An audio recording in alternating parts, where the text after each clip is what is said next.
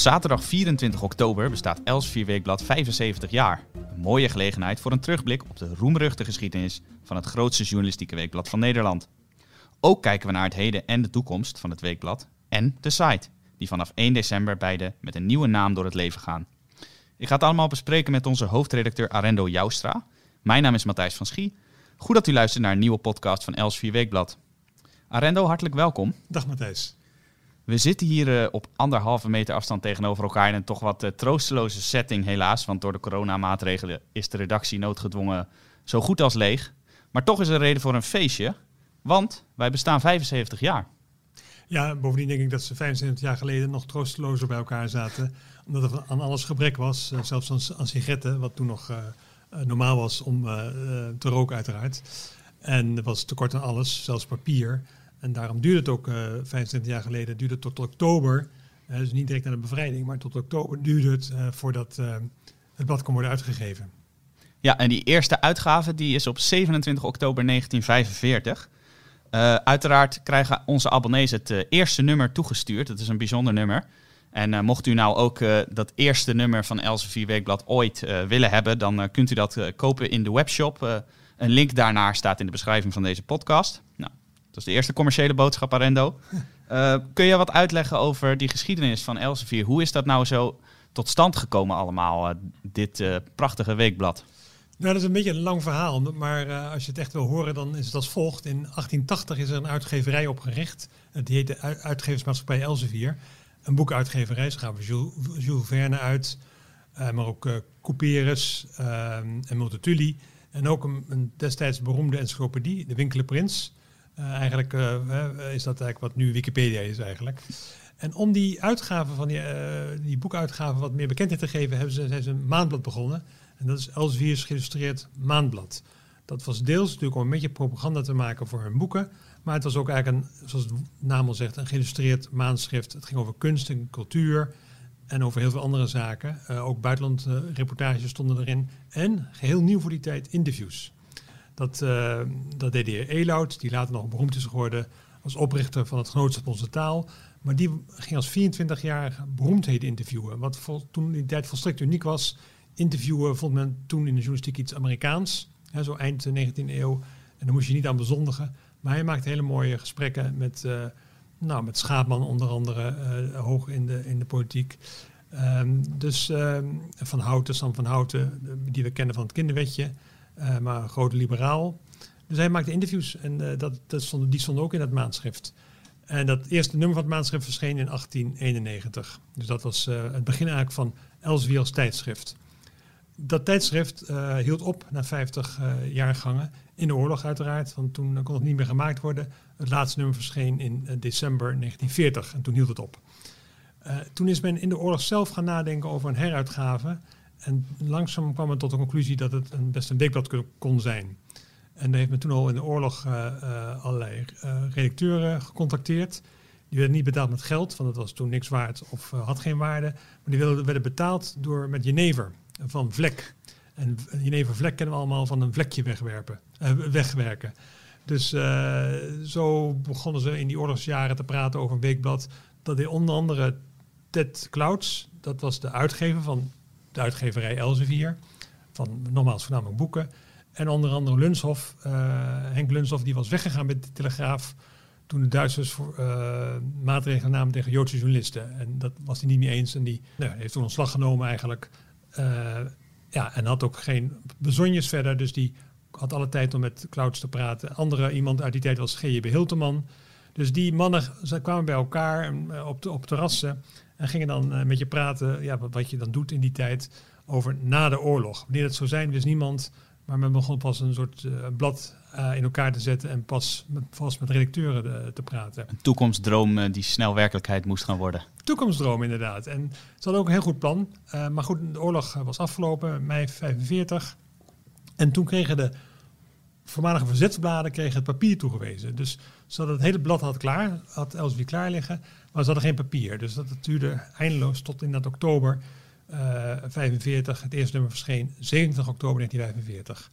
Het, het bijzondere aan dit blad was, dat heette, ging toen Elsevier's Weekblad heten, dat, uh, ja, zoals je weet in die tijd uh, was Nederland verdeeld in zuilen, ideologische zuilen. Je had de socialistische zuil, de liberale zuil, de katholieke zuil, de protestante zuil, nog een paar orthodoxe zuilen. Met hun eigen bladen, hun eigen omroepen, hun eigen politieke partij, hun eigen vakbeweging, hun eigen kerken. en dit blad, Elsie's Weekblad, doorbrak dat. de doorbraakgedachte die ook destijds de PvdA tekende. Dus er waren uh, schrijvers van socialistische huizen, liberale huizen, katholieke huizen, protestante huizen. en dus het was eigenlijk een soort doorbraak eigenlijk door die zuilen heen. En juist omdat ze dus van alle gezinten waren en niet bij één politieke partij behoorden en laat staan van één zuil, was het blad een instant succes. Ja, we liepen daar dus, eh, ik zeg maar even wij, want ja, wij zijn nu ook onderdeel van die redactie. Wij liepen dus voorop eh, wat betreft het maken van interviews, uh, onafhankelijk zijn van een levensbeschouwelijke zeil. En we hebben natuurlijk ook als Elsevier, Elsevier Weekblad, EW, zo u wilt, hebben wij allerlei thema's aangesneden die andere media eigenlijk nauwelijks of niet behandelden. kun je een aantal van die spraakmakende thema's noemen? Nou, wat, je, wat, wat, wat ze deden, ze, ze keken met een soort blik die, die, die nieuw was voor die tijd. Uh, de, de verzetskanten gingen, grepen vaak terug op de tijd van voor de oorlog. Maar uh, uh, nou, de redactie van Elsevier nog steeds eigenlijk had een grote belangstelling voor Amerika. Die natuurlijk soort voor, voor, de veiligheid waarin we kunnen bestaan hier in Nederland. groot oog voor economie. ze waren, moet ik wel zeggen, een beetje behoudend als het ging om Indonesië. Dus Nederlands-Indië wilden ze graag behouden, want ze dachten ze waren doodsbang, de toenmalige hoofdredacteur was doodsbang dat uh, als Indië verloren zou gaan, dan zou er gras groeien tussen steentjes van, uh, op, de, op de dam. En dat heeft hem ook later ook in problemen gebracht, want hij werd daarin zo behoudend dat hij eigenlijk toen als hoofdredacteur is afgezet. Uh, omdat ja, iedereen zag wel, en, en je kan als na, in, soort tijd, zonder steun van Amerika, want de Verenigde Staten steunden geen koloniën, geen landen die koloniën hadden, kan je dat niet volhouden. En je zag ook een beweging in Nederland. Bovendien was het al aangekondigd door koningin Wilhelmina op 7 mei, uh, eh, 7 december 1942, dat uh, de koloniën een onafhankelijkheid zouden krijgen. Dus, dus, dus in die zin liepen ze niet voor met, uh, met, met het thema. Maar je ziet nog steeds in de huidige redactie van Elsevier dat we, bijvoorbeeld, wij waren, wij waren er vroeg bij om te zeggen, wat raar dat Nederland van het gas af moet. Bijvoorbeeld, want gas is natuurlijk nog een, een beetje een, een vrij schoon fossiele brandstof. En zonder gas gaat het niet. Bovendien was het ruim voorhanden hier. Kunt het ook importeren. We hebben een uitstekend netwerk. Je ziet dat andere landen, België, Duitsland, juist overstappen op gas uh, in de strijd tegen de opwarming van de aarde. Ja, dat soort thema's worden altijd door, Elsvier vroeg aan, aangekaart. Ook uh, als het over kernenergie gaat, al jaren, terwijl het nu ook een beetje begint te keren. Immigratie is natuurlijk een, een ander punt uh, waar wij er vroeg bij waren. Ja, wat je zegt inderdaad, het begint nu langzamerhand te keren. Een aantal van die thema's die wij hebben aangesneden. Je zegt het al, uh, klimaatbeleid, immigratie, Europese Unie bijvoorbeeld. Uh, dat zijn thema's inderdaad waar uh, Elsevier wat, wat eerder kritische noten bij heeft geplaatst dan veel andere media. Nou is Elsevier natuurlijk niet alleen maar opinie, want wij hebben ook een hoop andere thema's waar wij ons op onderscheiden. Dan noem ik bijvoorbeeld de onderzoeken. De onderzoeken naar de beste ziekenhuizen, de beste studies, de beste scholen, de beste gemeente om in te wonen. Dan kan ik nog even doorgaan, maar dat zal ik uh, om tijdsredenen niet doen. En uh, dat, dat past ook goed bij ons lezerspubliek. Hè? Want kun je daar wat meer over vertellen hoe dat lezerspubliek van Elsevier zich nou zo heeft ontwikkeld? Ja, ik zit nog even na te denken over uh, waarin we dan voorop liepen. Dus ik ga gaan even terug naar het vorige. Het is meer misschien zo dat wij altijd snel erbij zijn om te zeggen dat de keizer geen kleren aan heeft. Uh, dus we, mensen willen graag allemaal geloven in, allerlei zaken. En wij zijn dan vrij nuchter, bij de benen op de grond. Vragen ons af wie moet het betalen. En, en, klopt het wel wat wordt gezegd? Dus uh, nou ja, de keizer geeft geen kleren aan, wij, wij trekken het laken weg en dan zie je, zie je wat je ziet. Um, en je ziet in de journalistiek, zeker in die verzuilde journalistiek, met, met, uh, met, uh, met partijpolitieke ideologieën, zie je iets, veel, iets te veel geloof en overtuiging en iets minder de realiteit. Um, nou ja, die, die, die, dat wordt ook gewaardeerd door onze lezers, die blik. Ja, maar goed, wij, wij, wij appelleren altijd een beetje aan een soort zakelijke, zakelijk, zakelijk uh, publiek. Uh, mensen die, die weten dat het in het bedrijfsleven het geld moet worden verdiend, wat vervolgens kan worden uitgegeven door de overheid. Uh, liever niet te veel, uh, wordt er dan bij gezegd, door de belastingbetaler. Maar vanaf van oudsher zag je ook al in het eerste nummer, waar een hele pagina is, wordt besteed aan de beurskoersen, maar ook aan, aan, aan macro-economisch beleid, ook aan, aan financiën, bedrijfsleven. Vanaf dag één heeft Elsevier altijd een, een, een, veel oog gehad voor, voor het zakenleven, voor het bedrijfsleven, voor wat er nou, in de staatshuiskunde, dus het huishoudboekje van de staat, omgaat. En dat tekent natuurlijk ook een beetje de lezer. En dat is een, soort wisselwerking. Uh, en de meeste weekbladen bekreunen zich niet echt om de economie. En dat doet, heeft Elsevier traditioneel wel gedaan. Het was zelfs zo dat, dat er op een gegeven moment ook een aparte Elsevier ontstond. En die heette Elsevier EW e voor de zakenman. Dus een paar katernen die alleen maar bestemd waren voor, voor, voor, de, voor die, die categorie lezers. Waarbij ook heel veel personeelsadvertenties stonden, tot wel 40 pagina's lang. ja, dat, heb je, dat is nu allemaal vuurstuk naar internet. Uh, terug te komen op al die onderzoeken. Die onderzoeken hebben we ook een beetje gedaan, uh, omdat op een gegeven moment de overheid zich terugtrok. Als het gaat om het beoordelen van onderwijsinstellingen, maar ook bijvoorbeeld ziekenhuizen. Dus wat wij gedaan hebben, wij al een kwart eeuw geleden zijn we begonnen met het, het, het, het reten, het, het, het, het, het, het, beoordelen van ziekenhuizen, gemeenten, scholen, universiteiten, ehm, klinieken. Om te, en dat wordt altijd gedaan door, uh, we werken samen met wetenschappelijke bureaus. Uh, bijvoorbeeld de, de gemeentebeoordeling uh, die is gebaseerd op vele honderden factoren. Dus we gaan niet over één nacht ijs. Het is niet zomaar een soort koffietest. maar het wordt echt beoordeeld door vaak mensen die er zelf ook betrokken bij zijn. en die onderzoek doen. En dat, daar krijg je dan een lijst met beste ziekenhuizen of beste gemeente of beste studies. Ja, dus ook in die zin is de onafhankelijkheid is goed bewaard bij die onderzoeken. Dan wil ik nu nog eventjes over naar een ander aspect van waarin Elsevier zich onderscheidt en onderscheiden heeft, namelijk diverse lezingen. we hebben begin vorige maand, begin september, hebben we de HJ schoollezing gehad door Klaas Knot. En dat is een inmiddels heel beroemde lezing, omdat dat eigenlijk de aftrap is van het politieke jaar. En zo zijn er nog een aantal andere lezingen waar wij als Elsevier in voorop lopen om iets aan te kaarten. Nou ja, ja, dat klopt Matthijs. Dus je, je, het moderne uh, opinieweekblad of het journalistiek weekblad doet veel dingen. Het gaat van, van, van tweets en Twitter en Insta Instagram postings tot en met het uitgeven van boeken. Die hele, dit, alles wat ertussen zit doen we ook. Een van de events, uh, heet het tegenwoordig, bijeenkomsten die we organiseren, is de HJ schoollezing. Dat is, die is altijd bedoeld, hij is genoemd naar de voormalige hoofdredacteur van Elsevier, Hendrik Jan Schoo die uh, hoofdredacteur was van uh, 1993 tot, uh, tot en met 1999. En um, die is vrij vroeg overleden. Op, op, in het begin 60 was hij. En als eerbetoon hebben we toen die lezing opgericht. In 2009 volgens mij. En op een of andere manier is die lezing, zoals de Volkskrant onlangs schreef, prestigieus geworden. En dat komt omdat er altijd weer een spreker is die net toevallig in het nieuws komt. Ik kan me nog goed herinneren dat Frans Timmermans de lezing hield en die kwam binnen met de draaiende camera's van het NS-journaal. Want hij was net die dag in Brussel geweest om benoemd te worden tot lid van de Europese Commissie. Nou ja, Hilton ook een verhaal over de, uh, de politiek van uh, het beleid van uh, Europa, Europese Unie in, in, in het oosten. nou ja, we hadden dit jaar Klaas Knot, die een duidelijke boodschap neer heeft gelegd in zijn lezing. Namelijk dat de euro eigenlijk in feite zei die dat euro genoemd is te mislukken als we niet een stap vooruit zetten met een soort ja, verdere integratie van de Europese Unie. Vorig jaar natuurlijk Hoekstra gehad. Um, dezelfde, en we hebben Lubbers gehad. Nee, sorry, niet Lubbers, uh, maar uh, Rutte, Mark Rutte, uh, Edith Schippers, Ahmed Abu Taleb, afijn, Frits Bolkestein uiteraard, Thierry Baudet.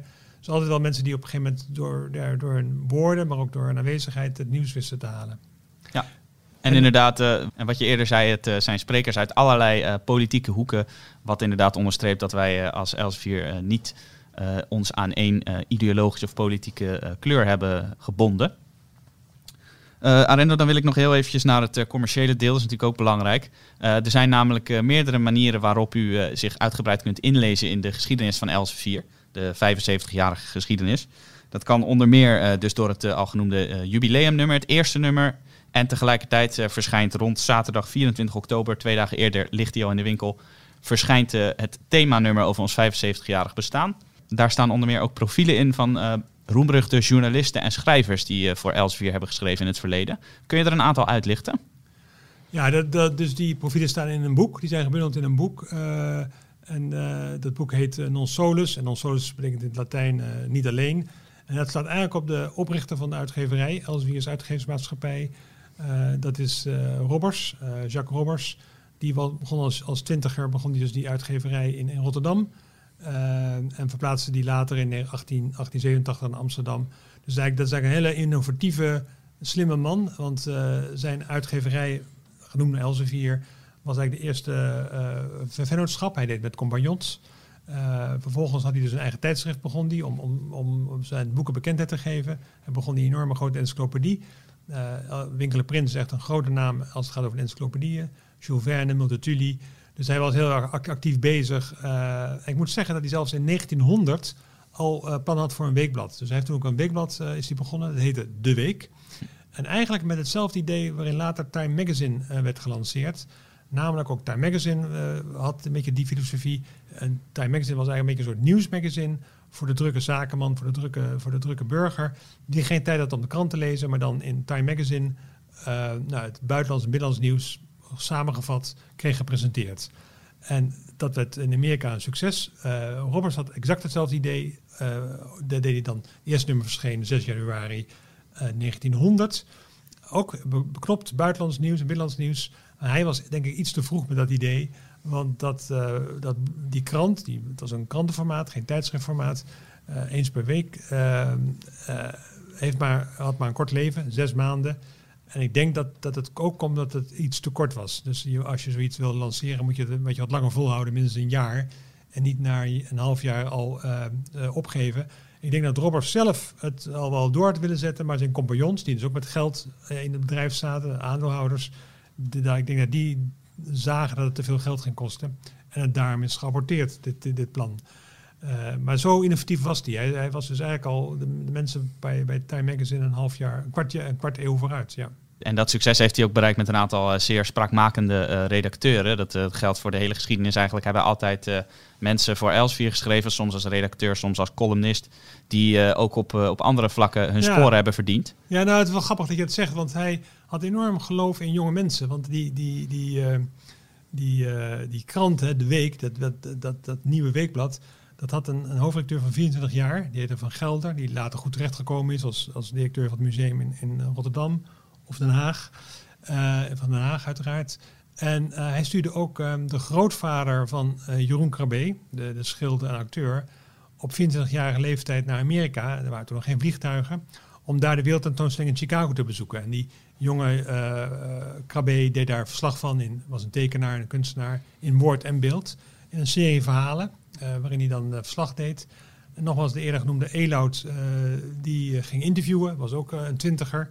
Dus enorm vertrouwen in, in jonge mensen. En, dus dat is, vind ik wel mooi dat hij dat deed. En, en kenmerkt eigenlijk, nou ja, zoals je weet, Matthijs, hebben nog steeds heel veel jonge mensen hier op de redactie rondlopen nou, A, ze krijgen de kans. B, we leren er veel van. Het is inspirerend. En ze weten ook weer een ander publiek te bereiken. Dus dat zit een beetje in de genen en DNA van, van Elsevier. Ja, dat is zeker waar. En als u nou uh, nog meer wilt lezen over wie allemaal voor Elsevier hebben geschreven in het verleden. de beroemde journalisten en schrijvers, onder wie Pim Fortuyn uiteraard, Harry Mulisch, W.F. Hermans en nog vele anderen. Dan kunt u dat dus lezen in het jubileumboek Non Solus uitgevers en gouden knapen. En dat is eh, verkrijgbaar in onze webshop. Een uh, link daarnaar kunt u vinden in de beschrijving van deze podcast. En dat geldt uiteraard ook voor een link naar de webshop, uh, waarin u ook het eerste nummer van Elsevier kunt kopen. Rendo, tot zover nu even de geschiedenis. Maar er is natuurlijk ook nog een, een heden. We zijn hartstikke trots dat wij na 75 jaar Elsevier maken nog steeds het grootste opinieweekblad van Nederland zijn.